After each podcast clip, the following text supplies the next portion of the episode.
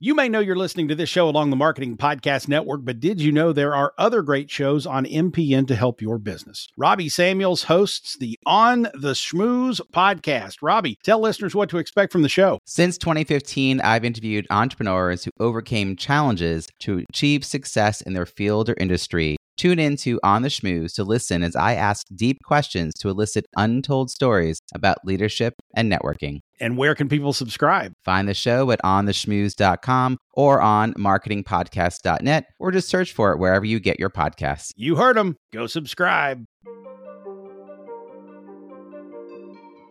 Hey everyone, you are listening to the All Things Private Practice podcast. I'm your host, Patrick Casale, licensed clinical mental health counselor and licensed clinical addiction specialist here in Asheville, North Carolina, also a private practice coach and strategist working with a lot of entrepreneurs on this podcast to talk about their journeys into their creative ventures, but really discussing obstacles, barriers, failures, and just really the insecurities that come up when we start our small businesses. Here with TJ Walsh today, licensed professional counselor in Philadelphia, also a grad school adjunct professor a coach for artists who are helping them kind of move from point A to point B, and a group practice owner. So doing a lot. Really happy to have you here and on the podcast today, TJ.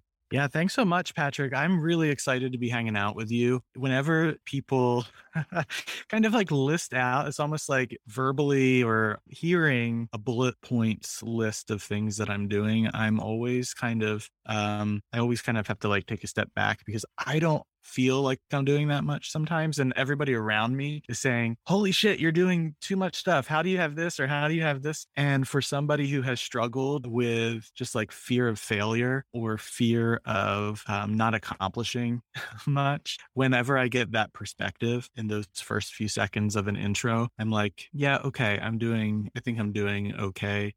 Are you able to like take that in as you hear that from another source? Like, are you able to say to yourself, wow, TJ, you've come a long fucking way? Mm-hmm. Yeah. Yeah. I try, I try to take it in. I think that that's something that I could, that I and probably many of us could do better at, especially those of us who are coming from more of that kind of helping other people professional side of things. We're used to kind of always be looking at the other and ignoring ourselves. So I can, I'm starting to be able to take it in a little bit more, but it's, it's good. Hard. Yeah. I think we're on the same page then because I get a lot of those comments too, like, oh my God, look how much you're doing. Look how much you've accomplished. And I'm like, it doesn't feel like I've done enough. Like, it doesn't feel like I can even sit with the fact that I've worked really hard to get to this place. And I know you and I are going to talk about like imperfect action and paralyzing fear mm-hmm. and in your journey. And I think so many people relate to that. Just the fact that like we hold ourselves back because right. of our lack of belief in our abilities or even clarity into yes. what's next or what we want to grow into. So yes. yeah, take it away. Tell us about like point A to point B. I know it's a long journey, but like let's hear some of the cool things that, you know, have happened along the way and where you started out. Sure. So, you know what? Like, I never really intended to be doing what I'm doing today back 15, 20 years ago when I was like being born an adult, right? When I was starting out as, as a person going to undergrad and starting his young adult life, you know, my plans for myself were very, very different than where I've, where I've landed. And, you know, life is a shitstorm most of the time. And, you know, I just got thrown into this, like, this spiral of just like responding to it instead of kind of taking it by the horns and making decisions proactively for myself for a bit of time. My experience in undergrad was actually in art school. So my um, undergrad degree is in fine arts. And I came out of there with a BFA in design. And I worked um, in the design field for, you know, eight, nine, ten years, doing all different kinds of things from just like being a staff designer designer to being a creative director for international nonprofit organizations, developing brand strategy and that kind of thing for them. And I was doing that. I just wasn't ever really satisfied, but I really didn't know, you know, how to make any changes. This was like a thing that I was supposed to be doing. I went to the school for this. And so, of course, I'm going to keep doing this kind of thing forever. And then somewhere along the way, decided that I should probably get a master's degree of some because I guess that's like the next natural step, right? And I came to this crossroads where I was either going to get a, a master's of fine arts or I was going to completely change course and direction and go the psychology route. Now, my history is uh, my his- my own personal history with mental health. Don't have to go into it right now. I will. I do um, if if that's of interest. But really, the crux of it is if I were at that time to go get my master's in fine arts, that would just be a recipe for disaster because it's all looking at myself and kind of navel gazing and kind of just getting wrapped up in a whole bunch of darkness that I probably didn't need to be doing at that time. And I would be better served helping other other people where I could grow myself as an individual while also seeing other people grow. And so ultimately I decided to go that route. While I was doing that, I got canned from my position as a art director and nonprofit organization. No idea really why. At the end of the day, it was budgetary, but it came on really suddenly. And I was forced then, Patrick, to make some critical decisions, right? I bet. Do I want to get back into the stream of what I've been doing for the past decade? Or do I really really want to kind of hold my breath and start taking steps in a direction that might be and has turned out to be more fulfilling and more true to who I am as a person sounds like quite the existential crossroads and one that you didn't necessarily expect to happen to you at that time. What was it like to just like have everything you knew kind of unravel in a way and step into the unknown of I'm going to pursue something completely different? Not saying that art isn't therapeutic, but just pursuing a master's in completely different realm and world. Yeah, I mean, the type of art that I was doing was commercial art, right? And so it wasn't the therapeutic kind of thing that, you know, some people might consider artistic therapeutic kind of endeavors. It was taking other people's messaging, translating it into something that was appealing and effective, and putting it out in the world in hopes that they would either do a few things with it, either purchase something, donate something, whatever, it was to like reach that kind of very monetized or structured endpoint and goal. So that was not fulfilling to me anymore either. What was more fulfilling to me was when I was sitting across a conference table from a client um, at that time, whoever was the account owner of the project that I was working on, and hearing the story of that person and why they were trying to put this thing out into the world or why this program was so important to them and learning then, you know, about that person and helping them tell tell the story better themselves. So it wasn't actually the making of the thing, it was the learning about the person behind the thing. And so that was my kind of bridge there was like, man, like it's these human to human kind of interactions and relationships that I really, really jive on. And so that helped me get across the bridge to making that decision that I did make for furthering the education that I have. Also, you know, I'm somebody who has been really, really affected positively by therapists and be like people. You know, I, I have a history of eating disorders and bipolar 2 diagnosis at some point, right? And had really gone through some dark shit and some really tough stuff. I wouldn't be here if it wasn't for those people and maybe the literal sense of not being here. And so all those things kind of started to come together in a way that made sense for me to to step back into um into that kind of counseling, therapy, coaching world. So yeah, but it was a sudden shift. One day in July, I, you know, got called into the office, felt like I was going to the principal's office, had no idea why. It's always a bad sign, everybody, when your HR department is not on site usually. They're usually in some other office. And you walk in in the morning and you see the HR person, whoever drew the short straw to go to the office that day, walking around the place. You're like, oh man, why is she here? Well, she was there for me that day. So it was a sudden thing. Um, but you know, I'm really happy with with it at the end of the day. Now that's occurred all those years ago. I appreciate you sharing that part of your story. And, you know, I, I, think that a lot of us that get into this field have definitely been positively impacted by mental health work and therapy based on our own struggles and challenges. Right. And it sounds like that allowed you to have a lot of curiosity in your prior profession. And then, you know, essentially, unfortunately, like dead man walking situation when you walk into the office that day unexpectedly. So then life changes quite a bit and you pursue your master's and in the helping profession. And tell me about like where that take you today in terms of businesses and just like working through, like we talked about, over analyzing, overthinking, almost creating this paralyzing fear process for ourselves Yeah. where we we get stuck in our Yeah. heads and convince ourselves like do not grow you can't and it's not possible for you anyway hmm So it's almost like the the businesses. Um, so in the intro, you told everybody that I have group, a small group practice, clinical counseling, and then I have this coaching business that I'm starting, this other endeavor, and then I also have a fine arts practice as well, where I do show and sell my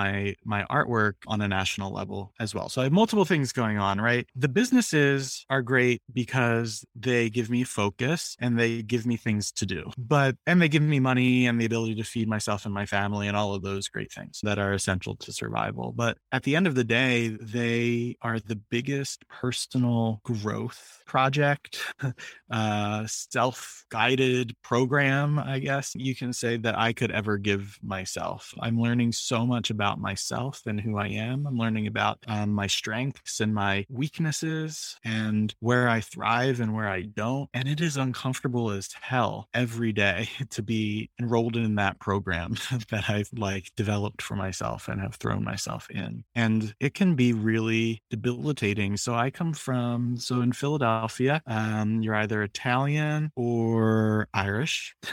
and I'm the Irish version of that. And we are very blue collar family. My cousins and myself and my siblings are pretty much the first people in our family to go to college to get master's degrees afterwards and to have this kind of existence. And so I come from a pretty firmly rooted scarcity mindset, right? Where there's never going to be enough. If I stop taking on things, then that's going to be it. The faucet's turned off forever. I'm never going to be able to get more clients or grow more programs or anything like that. So I have to keep going, keep going, keep going. And that's the biggest thing that has been a growth point for me recently because I've started this other project and my clinical work, my one on one FaceTime with clients has really had to kind of shift gears and be reduced, which is really fucking scary for me because I'm like, man, if I'm saying I'm not taking on more clients, one on one FaceTime, right? That is the bulk of my income or that is my first business. Am I saying like no to this all of a sudden? What's going to happen? But I'm noticing the more I kind of push into that fear and the more pockets of time kind of open up for me, the more alive I feel. I don't feel quite as dead anymore because I was burning the hell out of myself or burning myself out like crazy. And, you know, pushing into that fear of scarcity and saying, no, that's not true. That's a falsehood for me. And living into there's going to be more on the other side that's better or that's more appropriate for this time has been so amazingly important for me to learn. Um, so I think I lost track of your question there, but hopefully that made at least a little bit of sense. I don't know.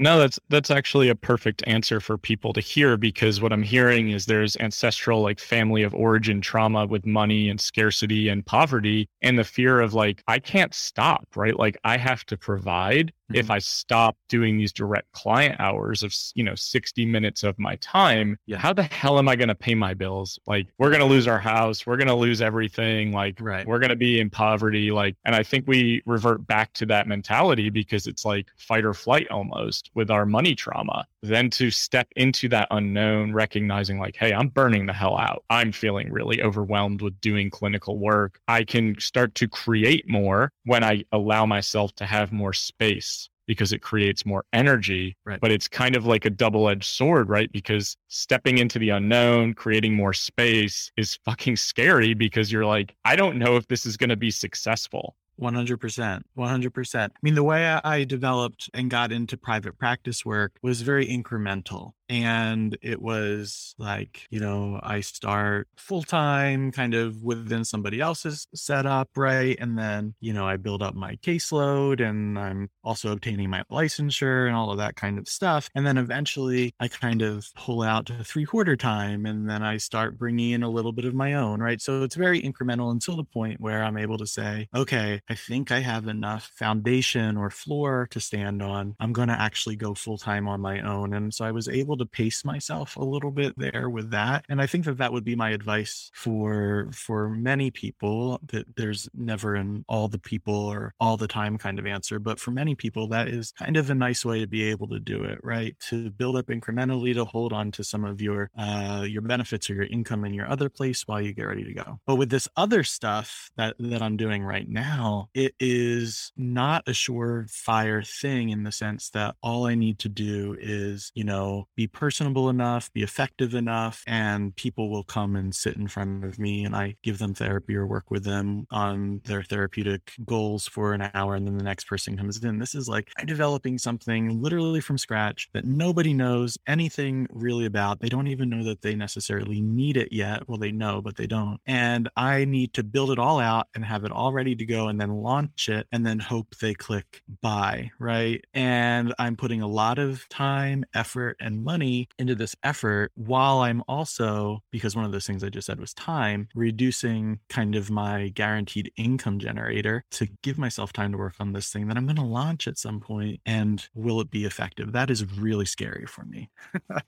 it's fucking horrifying to Yeah. step away from the consistent, secure, I know what I'm going to get to the unknown. I'm going to build it. This is a passion project. I know people can use it and need it. And are they going to buy it? And I think we almost start to connect like our self worth and value Mhm. to are they going to buy it? Because if they don't, does that mean what I have to offer sucks? Like, is it just not valuable? Right. And it's really scary. And I think what you're doing is really courageous. And I see a lot of entrepreneurs start to do this as they start to get more creative, as they start to see that there are more options out there other than 60 minute chunks of their time. And that doesn't make it any less horrifying. I want to loop it back around though. Like what you told me you did in the art world was like bringing other people's visions to life and selling people on the value or the value and the brand and the mission. So it sounds like having to do that for yourself now, but also having that self doubt, inner critic, like potential like freak out moment of, is this going to work? Mhm. And that is really scary stuff. Mhm. Or even like there's all of that. And, but for me, it's, you know, do I have enough experience and world knowledge and direct applied stuff to actually be a voice of authority in some of these areas? Like you can, you know, do I have enough experience to be a group practice owner? Like I have the people that work with me, you know, calling me because I'm on all virtual practice, all online. So I have my folks calling me and saying like, Hey, I need to run this by you. Or, you know, I, you know, what would you do in this situation? And I'm like, I don't, I, I would do this, but like, you know, it's really weird when people are coming to me because my name is on this thing and they suppose I have the right answer or in the art stuff, you know, I've been a professional artist for 20 some years. Right. And, you know, I have all of this stuff. I've developed my own personal voice and everything like that. But now I'm going to tell people and work with people to develop their own goals and look at their own realities and look at their own options and find their own ways forward by using an authoritative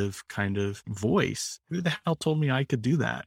you know, but here I am, and I hope that they want it. And you know, people come to me all the time for this, and I don't charge them a, a penny, right, when they come to me for this stuff. But now all of a sudden, I'm going to label uh, a price. I'm going to put a price on the thing, and all of a sudden, all those people all of a sudden won't want to work with me again, right? That's my fear. all that Yeah, advocate for insecurity goes through the roof, you know, like that imposter syndrome or whatever we want to call it starts to ramp in of like, I don't have enough letters behind my name or enough experience, or if I'm not giving it away for free, people won't buy it. Who the hell am I to be the voice or the expert in this role? Right. So, like, Right. it's really interesting how that shifts psychologically when we start to grow. But what I hear from you is a lot of humility around it of like, I'm really concerned and I'm really genuinely interested in the outcome for people. Right. And that means like in your group practice, in your coaching, in whatever you're doing, being concerned about the outcome because you want people to have results and you want them to Yeah. be successful.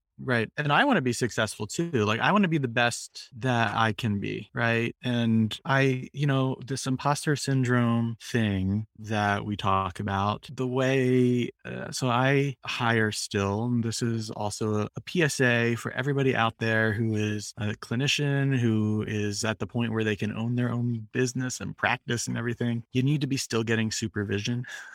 That's kind of a little PSA for everybody. So I hire this supervisor for myself that I see every other week. I pay her money and she's been in the field for like 45 years. She's awesome. But she, you know, we talk about this imposter syndrome kind of concept that I experience and that so many of us experience. And she said, you know, if you have imposter syndrome, this, this isn't a direct quote, this is like a paraphrase everyone, but if you have imposter syndrome, you know, it's usually a good sign because it means that you care and it means that you're probably pretty good. Because if you're overestimating the quality of the work that you're doing and not having any fear, not having any self doubt, not having any kind of like self evaluation, right? You're probably not that good. And she's like, the fact that you are questioning yourself all of the time, the fact that you are kind of looking under the rocks and kind of inspecting them is a sign that you want the best for yourself and the people that, you know, trust you to help them. You know, where it becomes a, a challenge, and this is TJ talking again, not his supervisor, but where it becomes a challenge though is if you stay in that place for too long and that's all you see and you discount all of the facts and figures that are being presented to you that show you are okay, you are pretty good, you do help people, you are making a difference, and not letting yourself move forward, that becomes a bit of a, of a problem at that point. I think your supervisor's spot on. And I know, you know, yeah. we see that term thrown around a lot these days. And I think you're absolutely right. And there's a duality, right? Of like, we need humility. We need to question competency. We need to have a little anxiety and insecurity because we don't want to go into everything feeling like we just know it all without the ability to learn. And I think clinically that is also true. But then there's the other side of like, can I get stuck in that? Is that going to be so overwhelming, that fear or insecurity that I can never put the idea out there in the first place. So that can be crippling. And I've lived that fucking life for a long time. And I'm sure you have too in a lot of ways. And it's just, it can be really painful. So we talked a little bit about imperfect action. Um, you want to talk for a couple minutes about what that means to you? Yeah. So imperfect action, again, I guess it's like another term that is swimming around in some of our pools right now. And basically, for me, it's just do something, right? I work with, you know, a person who's helping me develop this other business, this coaching business. Um, I think that you also know she's all about, you know, imperfect action and just like put the thing out there. If you don't put it out there, you can't test it and validate it and see if it stands. And if it falls over, then you know what to do. You can kind of pick it back up and, you know, fix it. But if you're just sitting on it forever and ever, it's not going to go anywhere. And, you know, I can spend forever sitting on something. And, you know, I, I have no, no idea why I use this analogy all the time, but I use it anyway. I have no right to use it because I will never give birth to a human child. I don't have the ability to do that. but here I am talking about this like labor and delivery analogy. So it's like forever I sit on something and it's like this really painful laboring process. And it takes me forever and ever and ever. And I'm like in pain about it. I'm talking to my therapist about it in this existential disasterville. I'm talking to my supervisor about it. And she's saying the same thing that everybody else is, which is like, shit or get off the pot. And eventually I just like explode and birth this thing and it's in existence, but it has been so painful for me in ways that it probably didn't have to be. Now, what I'm starting to do is when I start to feel the pressure of, you know, this thing has to move or it has to come out, I, I just put something out there. And it doesn't necessarily have to go live into the real world, but it can be put out there into a smaller space of trusted individuals that can assess it and give me feedback on it. That's still an action. It's because it's not just staying with me. And so I'm planning this thing that should be coming up in the winter and I just needed some accountability around it. So I like created like this quick graphic thing and like listed out where I am with stuff and I put it into, you know, a hive mind kind of group that I'm that I'm in just for accountability and it gave me the ability to say, okay, I made this action and now I can take more steps. And that was so helpful for me to get me dislodged from a part of this process that I was starting to kind of overanalyze and, and sit on for too long. So to answer your question again, imperfect action is just really putting something out there and, and seeing what it does. Well said. I think I want everyone to really think about that as you're listening to this. That I think so often we believe that we have to have everything, all the pieces in place to launch an idea. We have to know exactly from A to Z how this is going to work, how it's going to operate, how to how to kind of structure it. And by just putting it out there, even if you don't have any of the pieces in place, it only it alleviates anxiety and fear, but it also creates that accountability, like you're saying. Right. And to be honest with you, this last year for me, I launched my coaching and consulting business Facebook group, podcast, and just launched an Ireland retreat. All of that was from imperfect action though, because it was like in my head for so fucking long. And I convinced myself all of these reasons why it would not work. And I just put it out there on Facebook. Like, who gives a shit who likes it or comments? But like that felt so scary at the time. And then ultimately now it's like, oh, some of this stuff is going to work and some of it is not. And the right. stuff that's going to work, great. And the stuff that's not, we can change, we can fix, we can edit and improve. So I hope everyone can hear that because I know we can get stuck in our process and it's really paralyzing. So I appreciate that perspective very much. I would love for you to tell the audience like a little bit about where they can find your stuff, like your upcoming offerings, um, and more about you, so that they can certainly pursue sure. any of those opportunities. Yeah. So I love connecting with people, um, all about relationships and knowing people. And so there's a number of ways that y'all can find me. So my my practice website is tjwalshtherapy.com. That will be where you can find out all about my clinical practice and the people that work alongside of me there. You can also find me at boldcreativescollective.com. Uh, on there right now is a little place for you to put your email in. And in your email, you'll get a free guide called Four Steps to Grow Your Creative Life. It's a really basic starter guide on setting goals, looking at realities, checking out and discovering options, and then taking steps forward, ways forward to grow your creative life. Whatever creative life looks like for you, whether it's entrepreneurship or being an actual like fine artist, it doesn't matter. We all can kind of identify goals and go through this process. So you'll get that in your inbox. But also in the winter, I'll be launching a special program for artists and creative people to grow their creative lives. It'll be a year long program, um, but I'm excited to talk more about that when it gets closer. But going to boldcreativescollective.com and joining the Facebook group, Bold Creatives Collective, is a way to keep in the loop of all of that and interact with me really cool offerings and I'm really excited to see how your launch goes and you've clearly put a lot of yourself into that. And all of TJ's links and information will be in the podcast description, so please feel free to check his stuff out. Go to his Facebook group, go to boldcreatives.com, check out his group practice in Pennsylvania if you know of anyone who's in need of support in the Pennsylvania state and area. And if you want to find more of me, you can go to my Facebook group All Things Private Practice or my website allthingspractice.com for individual and group private practice building and coaching, retreats, and courses. Feel free to download and subscribe wherever you're listening to podcasts and share this episode where we have conversations about the journeys of entrepreneurs, the struggles, the insecurities, and then the successes. See you next time. Thanks for listening.